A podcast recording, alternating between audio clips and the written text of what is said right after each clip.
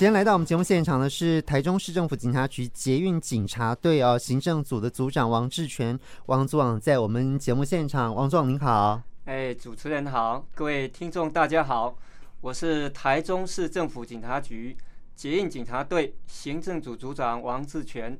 非常感谢警广的安排，让我有机会来向市民朋友谈谈有关捷运警察的工作。嗯，好，捷运呢，其实现在运量越来越高哈，像那一天放焰火啊，捷运的这个运量又创了新高，所以现在利用捷运的人真的越来越多了啊。对，好，那我们就好好来了解一下啊，平常我们捷运警察队是如何在维护我们的这个市民朋友在搭捷运的这个安全？我们的工作内容大概是哪一些呢？是的。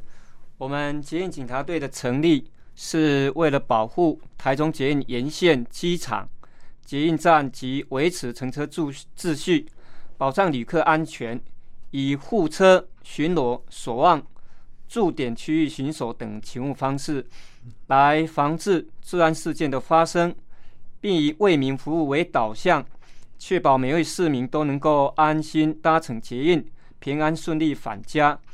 另外，本队横向的联系也结合了捷运公司的保全人员、站务人员，还有辖区的警察分局，还有在捷运站内的绵密监视系统，建构出一个完整的治安维护网，让捷运系统发生的案件都能够迅速的来侦办。嗯，那这次的焰火勤务的一个高潮达到六点二万，也是我们捷运开通以来呃最高的一个运输量。是好，呃，也就是说，其实捷运警察队哦，其实就主要维护我们在捷运上面的安全了哈。嗯、呃，那其他的部分其实就要结合其他的单位一起来通力合作，所以我们跟横向联系的工作其实是非常重要的嘛。是，是没错，没错。OK，好。那另外呢，我们本身捷运警察队，我们是怎么样来做勤务的运作呢？呃，捷警队我们是配合台中捷运它营运时段。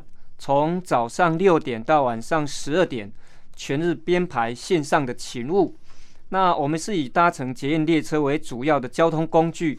那有规划二到四小时，包括南段、北段及全线的护车巡逻勤务。那我们执勤的员警都会领用警枪。还有抛射式电击器等等的应勤装备，那以备这个临时的事故发生的时候，可以在兼具安全之下，发挥执勤跟应变的处理能力，来维护我们乘客的安全。好，呃，捷运其实通车已经两年了嘛，哈。那其实在这个捷运呃当中，目前没有发生什么比较呃这个说是比较重大的一个一个状况哈。但是我们其实都每次都要为了那个捷运发生什么重大状况，要做一些演练，对不对？哈，是。大概有哪一些情况可能比较容易出现在捷运上面？我们怎么去模拟那个状况？然后我们如何去做这些演练跟训练呢？哦，是的。那中捷公司它是秉持安全精呃安全至上的精神，那它每次都会透过不同的这个情境的模拟演练，那加强紧急应变能力。那我们本队跟消防局，我们就会共同来办理很多重的一个灾害模拟演练，嗯，以及它营运异常事件的应变演练。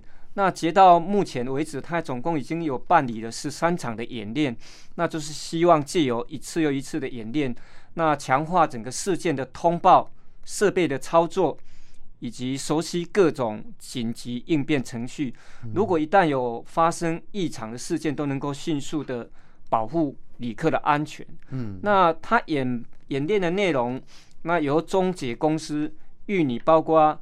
包括治安的问题，如随机杀人、那纵火，还有这个易燃物的一个处置，那也有包括中电力中断，如民众要怎么疏散，那受困抢救，还有障碍物掉落轨道区等等的事件，来强化我们同仁面对危机事件发生的一个应处能力。那例如也会模拟那发生五级以上的地震的一个演练情境。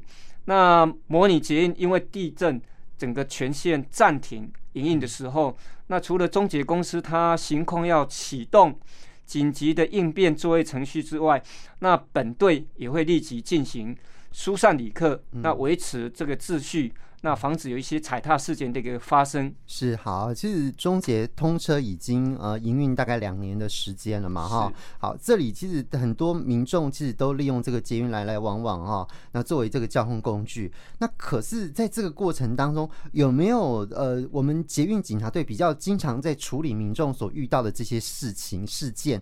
呃，大概是哪一些这样？哦，没有错，因为我们捷运警察其实。面对的一个事件还是比较单纯、嗯、啊，比如说有一些精神障碍的啊，嗯，那失智的民众走失啊，还有一些就是酒后搭乘捷运，那发生啊，包括不不慎跌跌伤的啊，嗯、倒地昏睡的啊，是。那所以我们这边还是建议听众，如果说家中有年长、身心障碍的一个家属啊，我们应该要注意他可能活动的范围。那要给予协助佩戴，留有一些联络的一个视频啊、证件或是手机啊。那外出的时候还是尽量要由家人来陪伴啊，那确保人身的安全。那如果说民众在酒后啊要搭乘捷运，一定要先评估自己的一个自身的体力啊，因为我们之前还是有发生有这个民众这个酒醉之后啊，已经完全不省人事，那倒地在。这个捷运的一个站体上面呢，是相当的难看的。嗯嗯嗯。那另外，我们捷运系统，因为它有手扶梯啊、阶梯啊，它是有高度的一个落差的情形。对。所以，如果要保保护这个自身的安全啊，酒后应该我们是建议还是要给亲朋好友来陪同搭乘啊。是。那如果说民众有看到。这个他人需要帮忙的话，也可以随时向我们捷运警察，还是站务，还是保全来反映。那也可以在车厢里面按压这个紧急的一个对讲机来求助。嗯那我们后报之后都可以那个迅速到场到场这个现场来处理，那确保。我们旅客的安心来搭乘，这样是好好。这前几天我在看一个新闻，说有人搭这个手扶梯，可能因为他一时头晕，或者是真的是因为酒醉关系，就整个掉下来哈，就往后倾倒。哇，那这个撞的真的非常严重哈，所以那真的是很惊吓。好，那其实，在我们这个呃捷运里面，我们其实有定了一个叫做大众捷运法嘛，对不对哈？是是是。那其实民众，而且我们对大众捷运法其实没有很了解，但是民众有没有可能是因为不小心，或者不知道怎么样？就是不小心触法了，这种情况在我们台中捷运发生的情形是怎么样的？哦，是的。那目前我们捷警队协助中捷公司处理民众违反大众捷运法的案件，嗯，其实大致上还是很单纯，就是冒用不符身份的一个车票，那也就是使用不是自己本人的一个优惠车票券来乘车。嗯，那一般比较常见就是。会冒用家里面的长辈的爱心敬老爱心卡，因为爱心卡它是要六十五岁以后才能够申办的。那也有家里面的哥哥姐姐，他可能会使用弟弟妹妹的儿童卡，那他儿童卡是六岁到十二岁才能申办的。那优惠票券终结它是打五折的。那另外也有是在车厢里面饮食的啊，携带动物搭乘捷运的啊，没有使用宠物栏的。还有任意来启动警报器等等的，所以我们在这边还是呼吁听众，可能搭乘捷运还是要遵守相关的一些规范，这样子。嗯，好，今天九四五会客室啊，今天来到节目现场是台中市政府警察局捷运警察队的王志全组长啊，跟我们来谈谈这个捷运警察队的一个工作内容，跟大家来做分享。那其实，在搭捷运的时候，因为它是个交通工具，有时候人真的很多很多人跟人之间其实是蛮接近的哈。那这个时候肢体的碰触，可能有时候在所难免，是，但有时候可能就有人趁这个机会。比方说性骚扰啊，就我们所谓的咸猪手，这种可能就会出现，或者是偷拍等等这些情况都有可能会发生。所以这个部分是不是请呃这个组长来跟大家说明一下，我们要怎么样来防治哈？啊，没错，其实性骚扰的案件在大众运输工具当中都是有可能发生的，嗯、那也不会只有现在捷运系统，嗯、那比如说在公车还是会有发生这种性骚扰的案件。那比如说趁人不备啊，拥抱、亲吻、触摸他人的胸部、臀部或其他身体隐私部位，那这些的行为都已经构成性骚扰防治法第二十五条的构成要件，那属于是告诉乃论罪，那依法是可以在知悉犯罪六个月内提出告示。那此外，我们呼吁民众如果有发生性骚扰事件的时候，一定要立即来报案，那警方才能够在监视器影像保留的期限内调阅来侦办，那维护自身的权益。那刚刚都有提到性骚扰跟目前最夯的叫跟踪骚扰的行为太样。那因为两者都是同时有违反个人意愿跟性还有性别有关，那让人心生畏怖，并影响生活的一个共通点。但是跟踪骚扰它是要对特定的人，那有反复性跟持续性的行为，但是性骚扰就不限一定要特定的对象，他只要对他人有有袭胸、有摸臀的行为，这样就会构成犯罪，不需要有反复跟持续性的行为。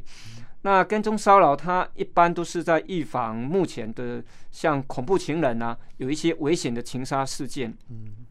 因为情杀的事件往往都是先从这跟踪骚扰开始，所以我们在这边还是提醒民众，在搭乘捷运的过程当中，要来怎么样来防范性骚扰，以及遇到性骚扰的时候该怎么办。那这边有几点来提醒我们听众朋友，是那包括搭乘捷运的时候，如果有遇到人潮拥挤，那就尽量以随身的包包、提袋或其他的物品来挡。挡住自己的身体隐私部位，那预防有心人士来借机触摸啊、磨蹭这样子啊。嗯。那第二就是有搭乘捷运的女性朋友们，在上下手扶梯、车厢、大厅、月台层、捷运站进出口等地方，那应该要注意身旁有没有可疑的这个人在假装把玩手机或其他的物品。那因为偷拍，他们常常都会有这种惯用的假假把戏来掩护进行窥拍。嗯，那如果在人多拥挤的车厢或是座椅上休息片刻的时候，也可以利用随身携带的包包或物品来遮挡私密部位，这样一来能够产生相当好的一个防止偷拍效果。那另外，如果说民众进入到捷运站，那在出入口的一个手扶梯啊、大厅、月台层等死角，乃至于这个上下车的时候，都应该要保持警觉心，让他是要观察周遭的环境，那多注意车厢内的人事物，那不要太专注这个其他的一个事物。如果说有发发现身旁有人出现异常的举动，例如刻刻意的一个推挤，那靠近的一个嗅闻或盯视不放等等的行为。都可以稍微移动位置，那先行来观察。那如果说有继续尾随的一个状况发生，也要保持适当的距离，还是更换到其他的车厢。那这样子都能够在第一时间能够收集那事发现场的人证跟物件物证，然后请求其他乘客的一个协助，那共同来抵制侵害的一个行为。嗯，那另外也可以保保持警觉心。那注意周遭的环境，那切勿当低头族，嗯、才能够遇到性骚的第一时间快速来反应，嗯，那遏止侵害行为。那并且可以收集现场相关的证据。今天呃来到节目现场是台中市政府警察局捷运警察队的王志全组长哈，跟我们来谈谈啊这个在如何维护这个捷运的安全的工作的分享哈。那刚刚提到说呃其实，在那个呃人潮很拥挤的捷运车厢里面，其实呃蛮容易会发生这种所谓性骚扰的这种状况。那我们怎么样来做防范哈？那但是如果真的不幸。我真的遇到了被性骚扰的情形，我要怎么去处理呢？那这边还是提醒，如果有性骚扰啊，还是偷拍的时候，那一定要谨记一护、二移、三呼叫的步骤。那一护就是用随身物品来保护隐私部位，防范有心人士的一个有机可乘。嗯、那二移的话，就是要快步移动到捷运警察或是有保全。或是在站体的一个询问处来做求救。那三呼叫的部分就是按压捷运车厢内的一个紧急对讲机来求救或呼叫站务保全，那以确保自身的安全。嗯，大概有这些。OK，好。所以你如果真的遇到，你就。对，你可以大声先呼救，对不对？喝止对方，对对不对？哈，然后千万不要容忍，这个很重要。是，没错。对，好，然后赶快请求人家来协助，那个保全证据也都非常重要。这些都是呃，这个让日后的侦办可以更顺利一点，更快速一些。哈，好，来，最后最后，我们什么要提醒的呢？组长，那捷运警察队还是在这里提醒民众，那无论是偷拍、性骚扰或是跟踪骚扰，那这是违法的一个行为。那我们在捷运站内车厢都有装设监视器，那录影的角度也可以说是天罗地网。嗯，如果有心想要侥幸犯案的人，我们捷警队绝对会依法从严来就办，而且在最短的时间查缉到案。那捷警队这边全体同仁未来仍然持续秉持为民服务的精神和热忱。那以民众的需要，警察就会马上就到的目标。那为我们市民提供一个安全、友善、健康的乘车环境。那最后还是这个期盼我们市民朋友跟社会各界。然后，然后在过去支持警察的精神，给予我们警察局跟捷运警察队最大的鼓励跟指导。